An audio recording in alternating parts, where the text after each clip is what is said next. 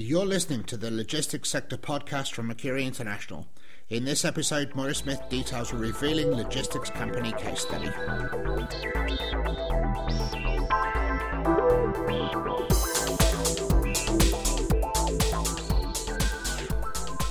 Moyra, I know that today you want to talk about a specific project. Tell me, why have you chosen this one to talk about? Because I thought, Andrew, that it probably would be one that would appeal to a wide variety of listeners. It demonstrates just how focused we are on results, not just on training people. Okay. It will be the kind of thing that can be upscaled or downscaled depending on the size of the organisation. So it would equally work for a small organisation with a relatively small sales team as it would for an organisation that had hundreds or even thousands in the sales team. Okay, and I know that we've discussed previously that your logistics sector operations takes into account lots of different types of companies. That's right. Would this project apply just as well, for example, in the airline industry as the freight forwarding industry? Very much so. Virtually any organisation within the sector that is selling to other businesses, this would be an ideal kind of project if they wanted to improve their sales results. That sounds really good, Moyra. So in this particular case, who is the organisation that you're working with? Okay, Andrew. From a client confidentiality point of view, I can't name names. What I can tell you is that from a global perspective, they are a top 5 logistics provider.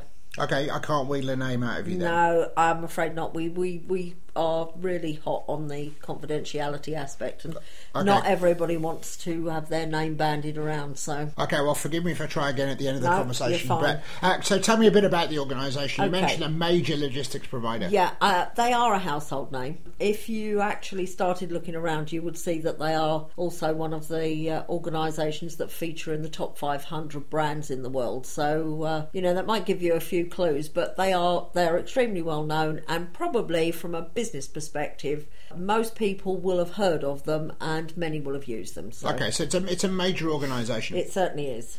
What was the project about? Right, the project was about taking sales to a higher level to actually improve not just the volume but the quality of sales that were being made. Okay, who was involved in the project? What sort of level are we talking about here? Okay. The sponsor of the project was the sales director. Okay. The sales managers were all involved. And then the people that were involved from I suppose I'd call it the operational level, were those people that were out there, territory sales and account managers. Okay, so did the project have a title or a theme that went with it? Yes, the project was about sales acceleration. So quite simply, we called it the Sales Accelerator. Okay. And what was the method with this sales accelerator? Well, the people in the sales team had a great deal of experience, so we weren't talking about novices that needed to be taught how to sell for the first time. Okay, that's interesting. Experienced, most of them had enjoyed a good deal of success. Yep. And this was about taking good and making it better. So how did you do that? Right. It was very important, first of all, for us to have a good understanding of what the starting point was. Yep, sure. So we spent some time identifying what was good about the way they did things at the moment, and we're using our, global view of best practice, as you can imagine, as a company that have been in business for some time and really having a strong focus in this sector. We have been able to build up a lot of ideas of what really works well and what perhaps is not going to quite do it for you. Okay, so it wasn't just a question of finding out, where is this organisation and creating an aspiration of where they needed to be. You'd actually got evidence of where the world's leading organisations were performing in this area. And because of our experience, what we're able to do is we're able to look at what people are doing and we're able to say, okay, that is pretty much as good as it's going to get, but here is an opportunity that, if we change this aspect and this aspect, then put that together with what you're already doing really well and it can make a huge difference to the outcome. Okay. So you did some analysis to start off with. What was the next step? The next step was then we broke this project into phases. Okay. And we decided to break it into phases because the sales process is in phases. So helping people to improve sales process in 4 bite-sized chunks made more sense than working on what improvements can we make in the wholesale process up front. And then as time goes on, you get this sort of law of diminishing returns where people are applying something that they've just learnt about, and then by the time they come to stage two, the learning element was somewhere a little bit further away. By the time you get to stage four, you're really relying on, well, okay, can I quite remember it? So yeah. The idea was a small chunk, a bite-sized chunk of input and development.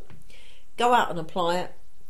See the success you get from that, be inspired to come back and then look at how we can improve the second stage and apply it to the companies that we've been successful with in stage one, and so on through to the final stage of the process. So it's very specifically designed so that you learn the skills one day and you're pretty much applying them the next day. Well, in fact, in this project, on the first stage, we were applying them the same day. Oh, wow. Because the first step of the project was about, here are a group of companies that we would like to do business with that aren't talking to us at the moment.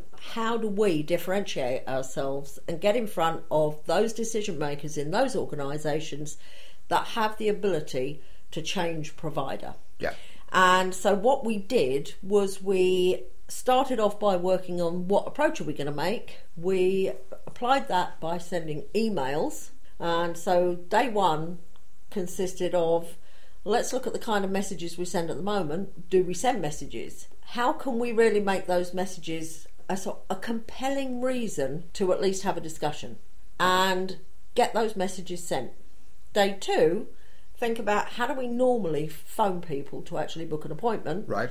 How can we make the phone call as compelling as the email? Okay. Follow up on the emails, and then on day two, we started making the phone calls. So in fact, while we're still on the event, by the end of the event, people were able to walk out of the door with some real success. I've done it, I've applied it, and I've actually got some more appointments in my diary with companies I couldn't get into before. Now I've got the inspiration to actually go out there and meet with them. So of course, when you've had success in that way, it's not just reinforcing the new skills or enhanced skills that you've got, it's confidence building as well for people. Absolutely, confidence building. And I think what it was, as I said, these are experienced people. They had a lot to fall back on already, and so the opportunities they were bringing along to the party were those that they had tried, they'd worked on, and said, these are the ones I really want to get into, but I've run out of ideas in my sort of portfolio of experience. Come on, show me how I can actually make a difference here. And that's what we were able to do. Okay. Now, that did two things, of course. It gave them a real inspiration that the 2 days they'd invested was worthwhile. Sure.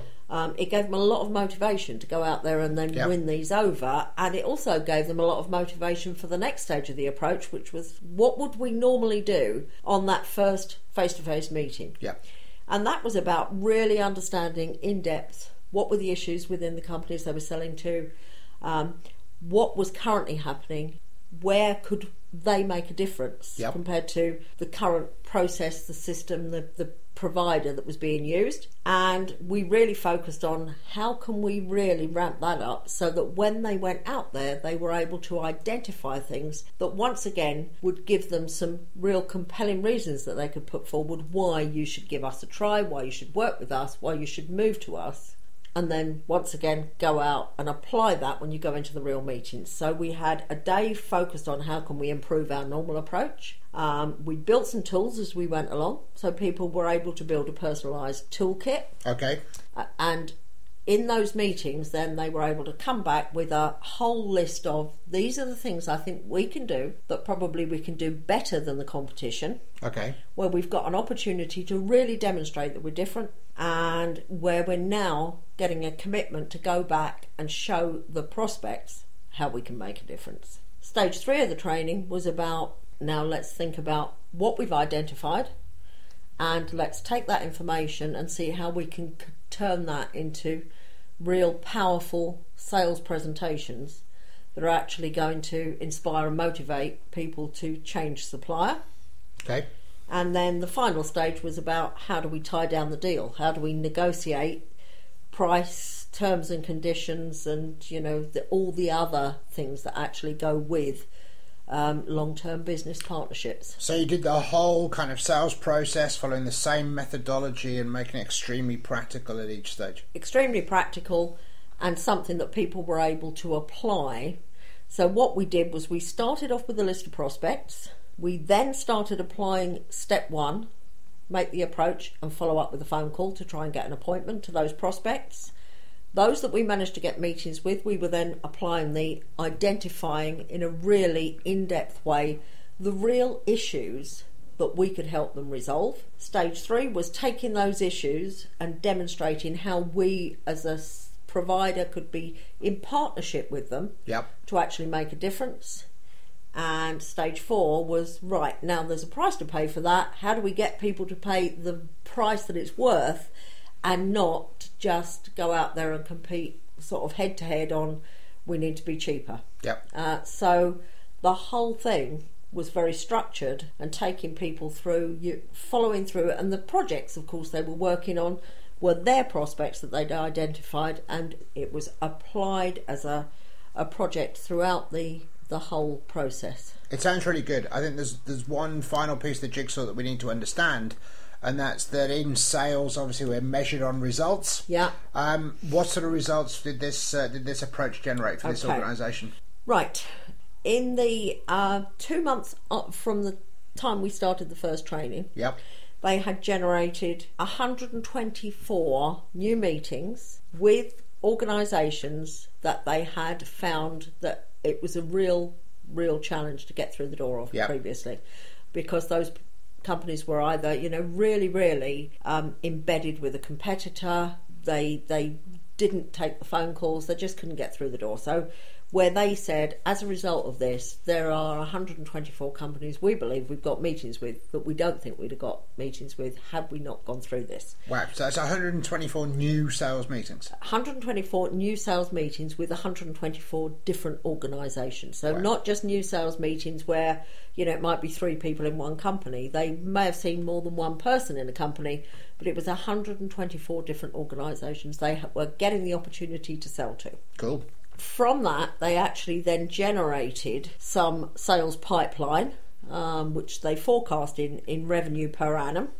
And after 3 months, they had generated from those meetings something in the region of £17 million worth of additional pipeline per annum. After 6 months, £3 million of revenue had been converted into contracted business, so 3 million per annum of additional sales revenue they attributed to the project. That's fantastic, Moyra. I'm sure that people are going to want to talk to you perhaps in a bit more detail about this type of concept. What's the best way to get hold of you? Okay, I would be delighted for people to call me, Andrew, on the mobile. The number's 07814 027716, or if they prefer, drop me a line by email. That's to Moyra Smith, that's Moyra, Moyra, Smith, @mercuri.co.uk, and what we'll do is we'll arrange them for the most suitably qualified member of the logistics team to actually go out and take a discussion with them, or if they prefer, just a telephone discussion to start with.